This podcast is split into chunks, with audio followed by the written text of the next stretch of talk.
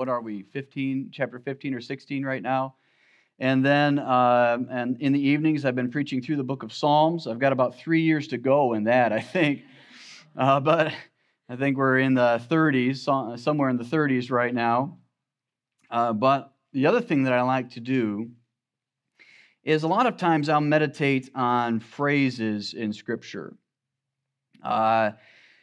And so I will take a, a phrase that we find so often in the Scriptures and I will uh, kind of just build a series from that phrase and just sprinkle those out uh, throughout the year. And this year, I've been thinking on the phrase, uh, in Christ. You know, so often we we see that in Scripture and we kind of just read over that. And I've just been kind of thinking about what, what does that mean? And when that phrase comes up, what does it mean? It's found many times in Scripture. As a matter of fact, it's found a lot in the book of Ephesians, and that's probably where this was born because I'm also on Wednesday nights uh, going word for word through the book of Ephesians. Pray for me. That's a lot of work. Uh, I should have picked a. I should have picked John. Uh, Ephesians chapter 1 has been killer, but it's been good. And so in Ephesians, uh, Paul starts out the book of Ephesians by saying that we've been blessed with all spiritual blessings in Christ Jesus. And I've been meditating a lot on what in Christ means. And there's another passage in the book of Galatians, chapter 3, where we'll be this morning. Paul wrote uh, this letter, this epistle to the churches in Galatia. Galatia was a region. It wasn't a city, it was a region. And Paul writes to several churches within this region. And the problem that they were having in these churches was with false teaching. False teaching. Uh, the Judaizers, as the Bible calls them, had snuck in and had started teaching these poor Gentile Christians that they needed to observe the law in order to be truly saved. We've dealt with this a little bit in my study in the book of Acts on Sunday mornings, how there was a big argument in the church that, well, these Gentiles, they've got to be circumcised, they've got to do all these things in order to be true Christians. And this poor church in Galatia was struggling with these false teachings, and Paul writes the book of Galatians to address this issue. In Galatians chapter 3, where we'll be today, we find at the beginning of the chapter Paul saying, Listen, you've been bewitched by this false teaching. You're under its spell. You started in faith, he goes on to say, but now uh, you've fallen away from those things and you're in trouble. He gives the example of the faith of Abraham. He gives us some shortcomings of the law in Galatians chapter 3. He points out how the promise given to Abraham, where in Abraham had faith and it was accounted to him for righteousness, that promise preceded the law. And now we find in the latter part of the chapter that the law was our garden, our guardian, excuse me, our guardian or our schoolmaster until we came to maturity through faith in Jesus Christ. And so we're going to pull a couple of verses out of Galatians 3. We're going to look at verses 26 through 28, and you can uh, follow along with me. I've got it in your notes for your convenience. And again, for those of you, for those guys in the tall castle, if I get behind, please help me to keep up. But Galatians chapter 3, uh, verses 26 through 28 says, For ye are all the children of God by faith in Christ Jesus. For as many of you has been baptized into Christ, have put on Christ. There is neither Jew nor Greek, there is neither bond nor free there is neither male nor female, for ye are all one in Christ Jesus. That is our text this morning. Again, for ye are all the children of God by faith in Christ Jesus. For as many of you has been baptized into Christ have put on Christ. There is neither Jew nor Greek, there is neither bond nor free, there is neither male nor female, for ye are all one in Christ Jesus all in Christ. This morning, we're going to look at three truths regarding being in Christ. Three truths about being in Christ. And notice, first of all, from verse 26, faith in Christ. Faith in Christ. It says in verse 26, Ye are all the children of God by faith in Christ Jesus. I want to speak just a moment on the scope of this statement. Isn't that incredible? I love a three letter word right there in verse 26. It's the word all. I love looking at that word when it comes up in Scripture. I love that word in every language. In English and in Greek, it's three letters, depending on the conjugation of the word, but it's just three little letters, but there's a lot of ramifications in those three little letters, that word all. I mean, think about it. It's limitless, it's absolute, it's far reaching, it's all encompassing, it's unconditional. There's no exceptions, all because of one little word all. Ye are all the children of God by faith in Christ Jesus. So every time I come across an all in Scripture, in a, in a verse such as this, I like to think about the implications of it. There's many verses in Scripture which contain that little word all that teach us quite a bit. For example, Isaiah 64 6.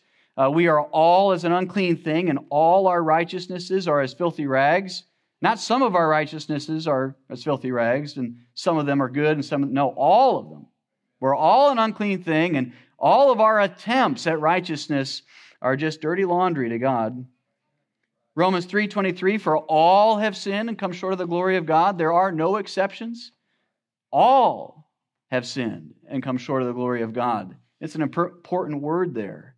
I love what Jesus says in Matthew 19:26, with God all things are possible. Boy, that's a good all. Eh, he didn't say some things, most things. No, all things are possible with God. And he went on to say in Mark 9, all things are possible to him that believeth. I like Matthew 21, 22. Matthew 21, 22 is one of those promises where you scratch your head and go, is that really the case? Because Matthew 21, 22, Jesus says, and all things, Whatsoever ye shall ask in prayer, believing, ye shall receive. Wow. That's a big all. All things. He said in Matthew 28, All power is given unto me in heaven and in earth. I like that all too. Not some power, not most of the power, and I'll get the rest later. All power is Christ. Mark 16, 15 is a little humbling the all that's in that one, it says, Go ye into all the world and preach the gospel to every creature. There's no one that's exempt from that. The gospel is for everyone. John 12, 32, Jesus said, If I be lifted up from the earth, and he was, I will draw all men unto me. I like that one too, because I'm one of those men. 1 Timothy 2, 4, that says that God will have all men to be saved and to come to the knowledge of the truth. Titus 2:11 is similar for the grace of God that bringeth salvation hath appeared to all men. Romans 8:28 is one that we claim often. We know that all things work together for good. All things. That's a big all. There's a lot in that one. Philippians 4:13 I can do all things through Christ which strengtheneth me. Philippians 4:19, "My God shall supply all your need." He's teaching giving. He's talking about their giving, but he's saying that God shall supply all your need according to his riches and glory by Christ Jesus.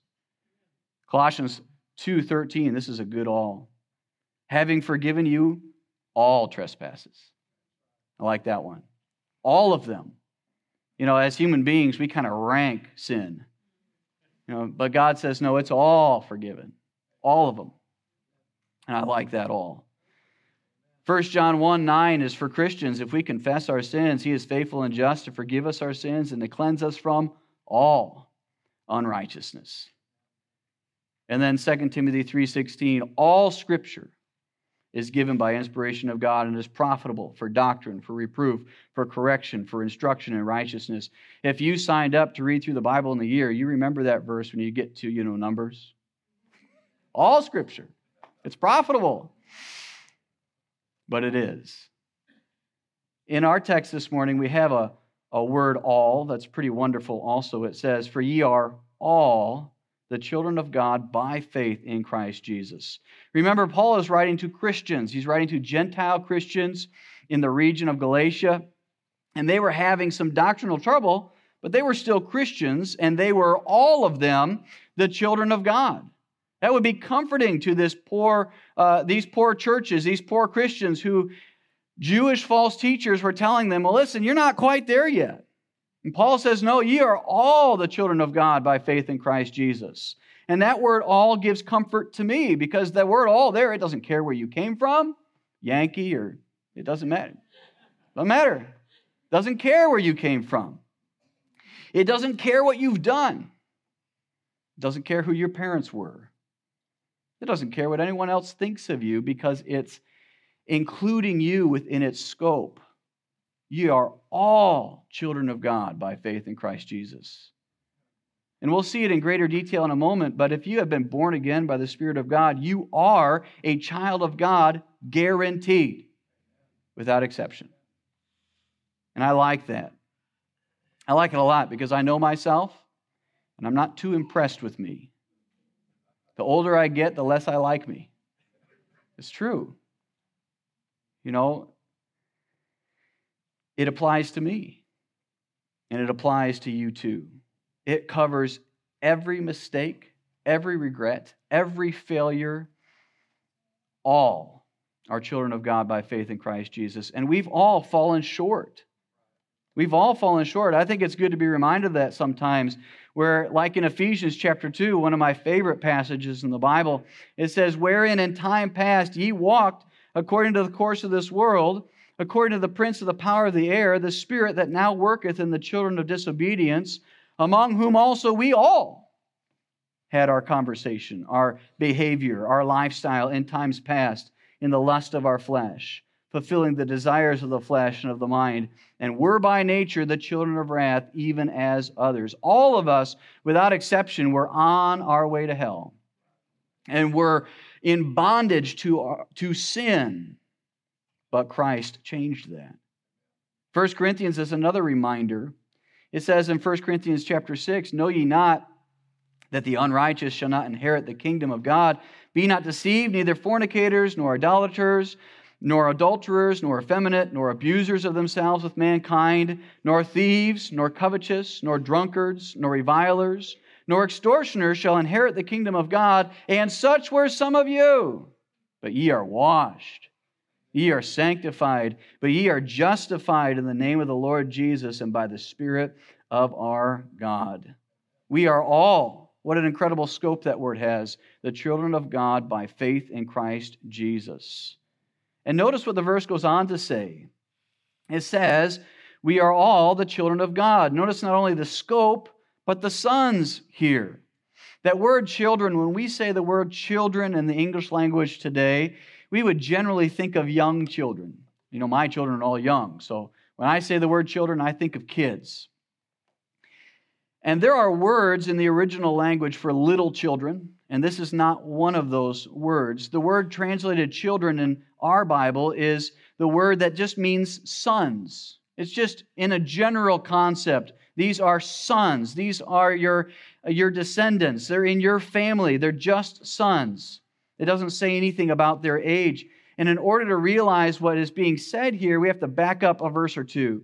In verses 24 through 26, Paul is making an argument here. He says, Wherefore the law was our schoolmaster to bring us unto Christ that we might be justified by faith.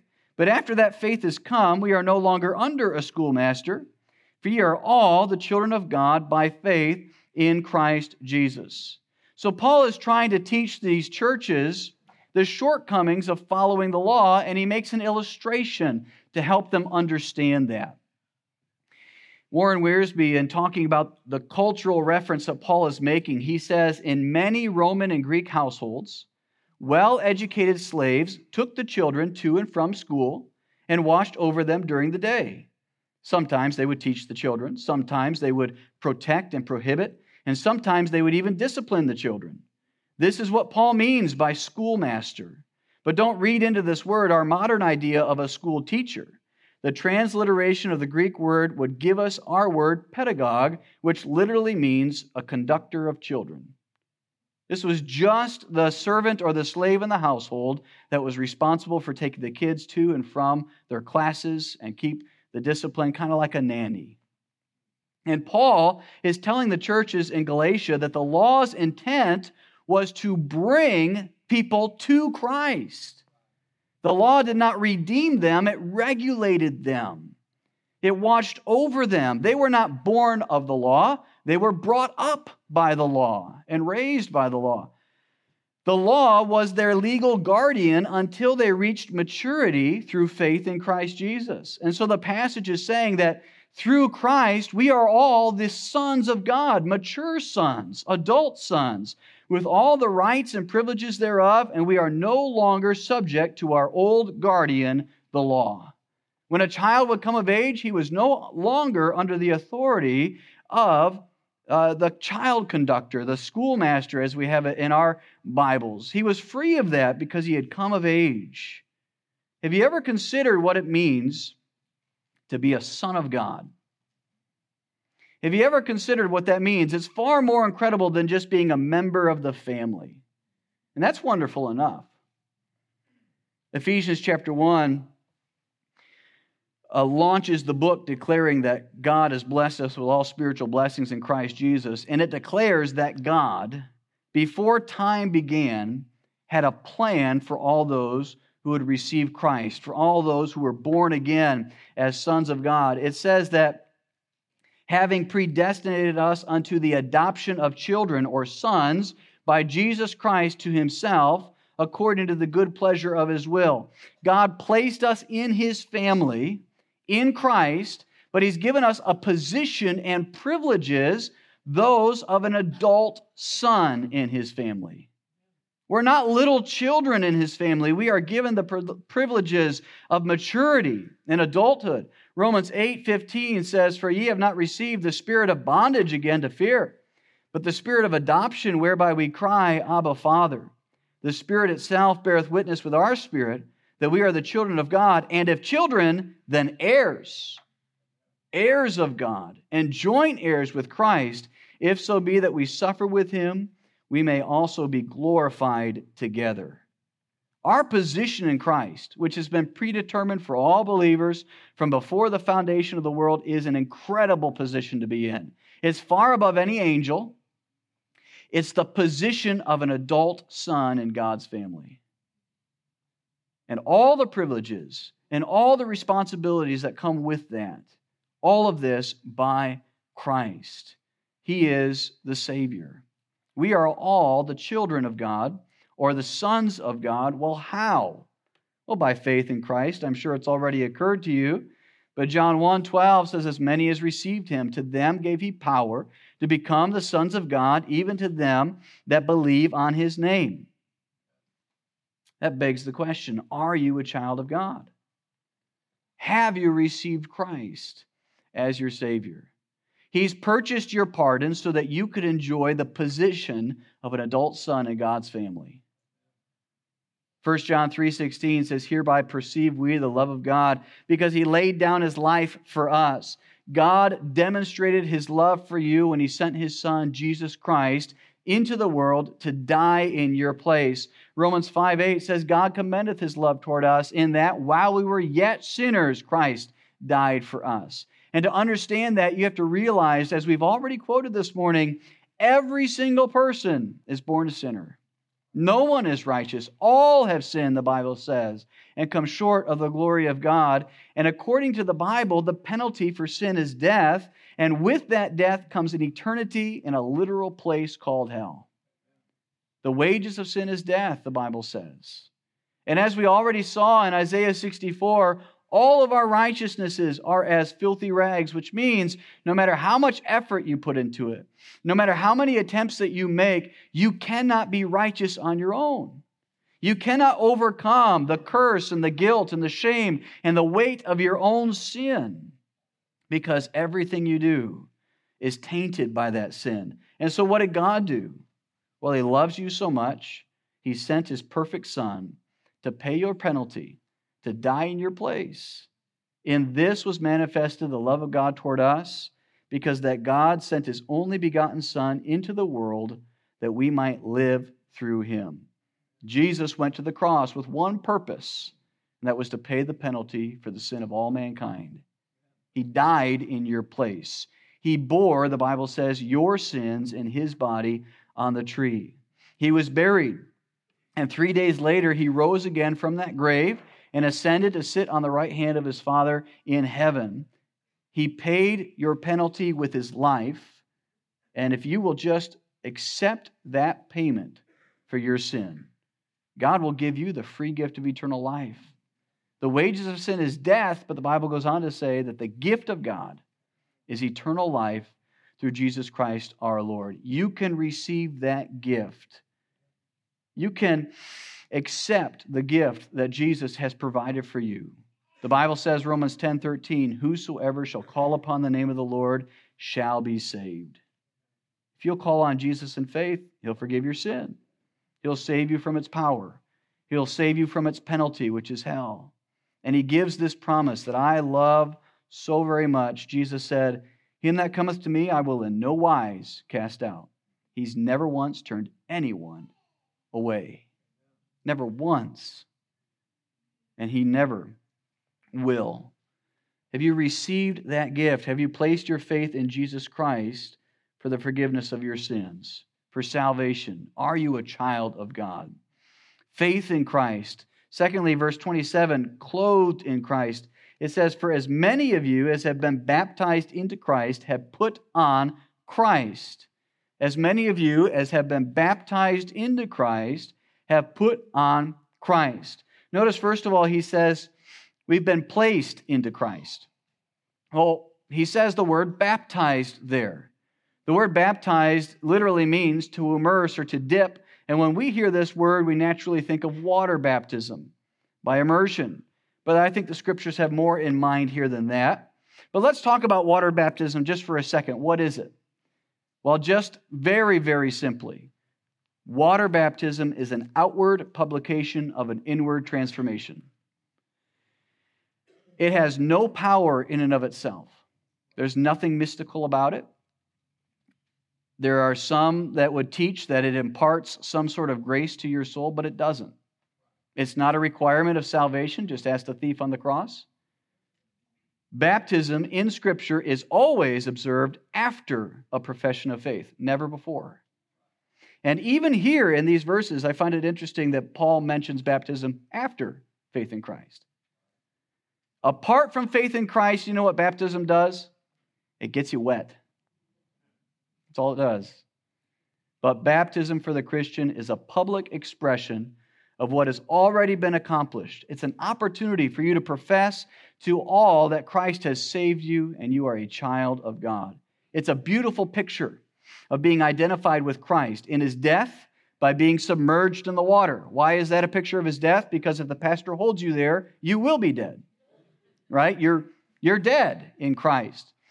And then you're raised back up again, identifying with his resurrection. And even as you leave the baptismal tank, you are walking in newness of life with Jesus Christ. It's a beautiful picture of being identified with Christ, but it's just that it's a picture. It's a, an outward publication of an inward transformation. But that's not, I think, what the Spirit is trying to tell us here, because here it says we're baptized into Christ.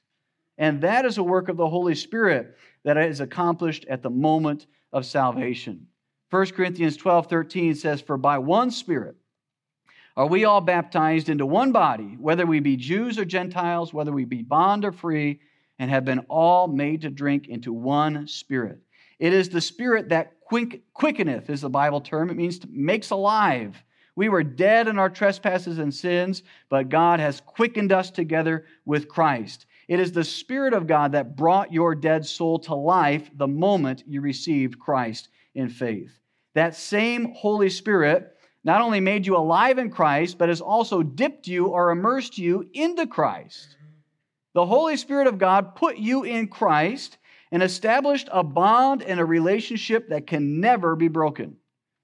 Romans 8:38 says, "I am persuaded that neither death, nor life, nor angels, nor principalities, nor powers, nor things present, nor things to come, nor height, nor depth, nor any other creature shall be able to separate us from the love of God which is in Christ Jesus our Lord." You are in Christ, and Christ is in you. You've been placed into Christ. You are a member of his body. The Holy Spirit of God put you there. And having been placed into Christ, you've also put on Christ. Put on Christ. Verse 27 again says, For as many of you have been baptized into Christ, have put on Christ. The word put on means to dress or to clothe yourself in, to, to wear. You've been saved by faith in Christ. You've been redeemed and washed in the blood of Christ. And on top of that, now you've been clothed in Christ. He is the covering for your sin. He is your robe of righteousness. You, as a Christian, as a child of God, already sitting here this morning, are clothed in Christ. That is what He's done for you. All of our righteousnesses, the righteousness that the Jews attempted through the law are filthy rags. But God washed our sins away and clothed us in Christ. And you and I, as wretched and as vile as we are, stand clothed in Christ. And when God looks at us, he sees his Son. That is our new identity, clothed in the person of Jesus Christ. And he sees his Son and he is satisfied. The Christian life is not a scramble to keep all the rules, to check all the boxes, to dot all the I's and cross all the T's, because the Christian life is the Christ life. It is you and I merely living out what God has already accomplished in our life. It is you and I merely living out what Christ has already done. We have been put into Christ. It is us operating within the realm of that new identity being clothed in Christ. It's like what Paul says in Galatians 2. He says, I am crucified with Christ. Now, nevertheless, I live, yet not I, but Christ liveth in me. And the life which I now live in the flesh, I live by the faith of the Son of God who loved me and gave himself for me. The Bible says several different phrases like this. I won't quote them all, but I'll refer to them. We have to what? Reckon ourselves dead unto sin. It's the reality of our new life in Christ. We have to mortify our flesh because the old man died with Christ. In Christ, the world is crucified to me and I to the world. And whether I live or whether I die, I am the Lord's because I'm in Christ. Your whole life is wrapped up in Christ. He is your identity, He is your life. What did Jesus tell His disciples? Abide in me, abide in Him.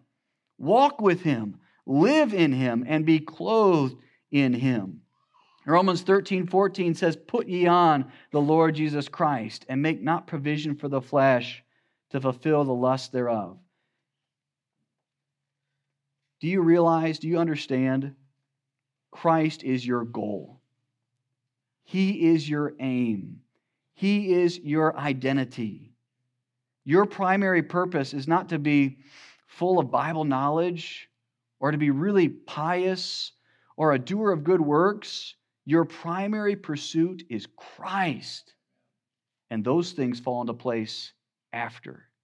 He is your goal. He is your pursuit. He is your purpose. He is your aim. He is the purpose that was ordained for you before time ever began, that you would be totally caught up, clothed, and conformed to Him.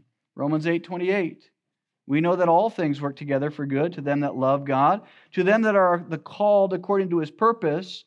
For whom he did foreknow, he also did predestinate to be conformed to the image of his Son, that he might be the firstborn among many brethren. We have been clothed in Christ by faith in Jesus Christ. Your whole identity as a Christian is wrapped up in him. And then notice also verse 28 we are one in Christ. We are one in Christ. There's neither Jew nor Greek. There's neither bond nor free. There's neither male nor female. Ye are all one in Christ Jesus. What do we discover in verse 28? Well, that God makes no distinctions or divisions. We are all one in Christ regardless, I'll just take what it says here, regardless of nationality, regardless of nationality. Discrimination and prejudice were pres- present and prevalent in Paul's day. I mean, you literally had the Jews despise the Samaritans and vice versa. Uh, Gentiles were considered unclean and referred to as dogs, you know, so there was plenty of prejudice and things going on in Paul's day. And then now you had these false teachers that were infiltrating these, these Gentile churches and telling them that in order to be a true Christian, they basically had to be a proselyte, convert to Judaism, and then you'll be a real Christian. It was real in that day. And when one is clothed in Christ, the distinction of nationality disappears. It's covered by the person of Jesus Christ. Colossians 3:11 says, "There's neither Jew nor Greek, circumcision nor uncircumcision, the barbarian, Scythian, bond nor free, Christ is all and in all, regardless of ethnicity, regardless of skin color, all are one in Christ." You know, we live in a, in a culture, they're a little gaslighting, but we live in a culture that in spite of what they say, judges a man based on their skin color. They change the goal here and there and the way they do it, but still, they judge a man based on their skin color, based on their accent, based on their ethnicity, and there's no place for that culture in the church of the living God. We are all clothed in Christ, and that distinction disappears. When he looks around this, wor- this room, all he sees is Christ. Regardless of nationality, regardless of ethnicity, he sees Christ. And heaven forbid we who are in Christ should neglect to see Christ in a brother or sister simply because they have a different heritage or a different language. That's not the way Christ sees. It's not the way God sees. Romans 2:11 there's no respect of persons with God. Peter learned this the hard way. He was called to go preach the gospel to the Gentiles. And man, before he even got to the good part of his message, Pastor, the Holy Spirit, they got saved and received the Holy Spirit right there in front of them. He didn't have a chance to give an invitation. And what does Peter say? He says, I perceive God's not a respecter of persons. It doesn't matter to God, Jew or Gentile. They all receive the gospel the very same way. We're in Christ, and the distinction of nationality disappears, regardless also of our status in society. It says here, bond or free. Slavery was common in Paul's day. What an incredible message the gospel would be. Think about that. There is no slave or free man anymore. All are one in Christ. Regardless of your status in society, we are one in Christ. Rich, poor, popular, unpopular, educated, uneducated, it does not matter here. We live in a world that ascribes value to individuals based on what they contribute to society, right? They don't matter unless they, they bring some value to the table. That's why we can, that's why abortion is so popular. That's why now we're talking about cutting off life support. Eh, they're not doing anything. There's no value. That's not how God attributes value to individuals. Because God has ascribed value to you in giving his son for you, in saving you, and placing you into the body of Christ. 1 Corinthians 12 13 says, For by one Spirit are we all baptized into one body, whether we be Jews or Gentiles, whether we be bond or free, we have been all made to drink into one Spirit. That means in the church, we are all equals. Talent makes no difference, ability makes no difference, likability makes no difference because God has made us one in Christ. And regardless of how you are treated in the world, here you matter because you are vital to the body of Christ. That's the message of the gospel. And heaven forbid we let the world's influence through these doors and ever treat a Christian a child of God who's clothed in Christ as if they have no value because of their status in society. Regardless of status, regardless of nationality, and regardless of gender. This was radical teaching in Paul's day. And we need to be reminded of it in our day also. Because man or woman, boy or girl, we are all equals in Christ. We are different creations physically, but equally, we are new creations spiritually in Christ. All of us. And gender is not a distinction. You know, think about this. Ladies, you can be just as close to God in Christ as your husband is. God doesn't say, well, you know, you're a girl, so you have to take two steps back. No. You can be just as close to God as your husband is. Many times, my wife's a little bit ahead of me. Men, you can be just as close to God in Christ as your wife is. Male or female makes no difference at the cross of Jesus Christ. Our roles are different, absolutely. But our value is not. We are all clothed in Christ. The law made distinctions, the temple had partitions, but Christ did away with all of that at his cross. Ephesians 2 says, Now in Christ Jesus, ye who sometimes were far off are made nigh by the blood of Christ, for he is our peace, who hath made both one, and hath broken down the middle wall of partition between us, having abolished in his flesh the enmity, even the law of the commandments contained in ordinances, for to make in himself twain one new man, so making peace, and that he might reconcile both unto God in one body by the cross having slain the enmity thereby. Jew, Gentile, bond, free, male, woman, we are one in Christ. You know, the world is pretty confused over gender. And heaven forbid we forget that God's grace is equally available to man or woman. Both are precious and valuable members of the body of Christ. In Christ, there are no distinctions. But we, in our sinfulness and pride, we love distinctions.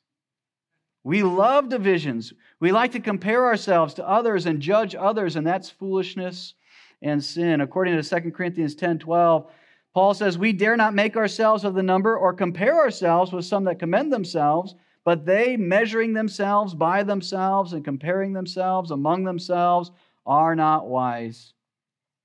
God makes no distinctions. He's made us one in Christ, just as Jesus prayed that he would. It's an incredible set of verses, John 17. But Jesus prays in John 17 for us. He says, Neither pray I for these alone, but for them also which shall believe on me through their word. That's us. That they all may be one, as thou, Father, art in me, and I in thee. That's pretty one. That's pretty unified that they all may be one, that they also may be one in us, that the world may believe that thou hast sent me. And the glory which thou gavest me I have given them, that they may be one, even as we are one, I in them, and thou in me, that they may be made perfect in one, and that the world may know that thou hast sent me, and hast loved them as thou hast loved me. It's a wonderful truth to meditate on, to be in Christ that all, man, woman, child, it doesn't matter, all can be positioned in the family of God as a son of God by faith in Christ Jesus. All. That's a comforting thought. It's a challenge also, because that word all also means that there is not a single individual outside the doors of this church that the gospel cannot reach. All. There's no distinctions the gospel's for them too. If the gospel were just given to them, if they would just believe in it, they can be saved regardless of what we might think of them. And to be in Christ means that the Spirit has placed all believers in Christ, identified you with Christ, and given you access to the Heavenly Father by Christ. And you, in Christ, are blameless in the eyes of an almighty, righteous, holy God and you can have peace with God and fellowship with God and be one in Christ. all distinctions fall away because we're all wearing the same uniform. We're all clothed in Christ, the righteousness of Christ. And every single Christian is precious in the eyes of Christ and vital to the body of Christ. And if we could just see each other through that lens, that we are all covered and clothed in Christ, it would change the church. Christian, you are in Christ. Pursue Him. Live out your identity. He's already done it all. Live in Christ and treat others accordingly as well. We're going to have an invitation. If you would come and do that for me, he, I don't have any suggestions for you. I'm sorry.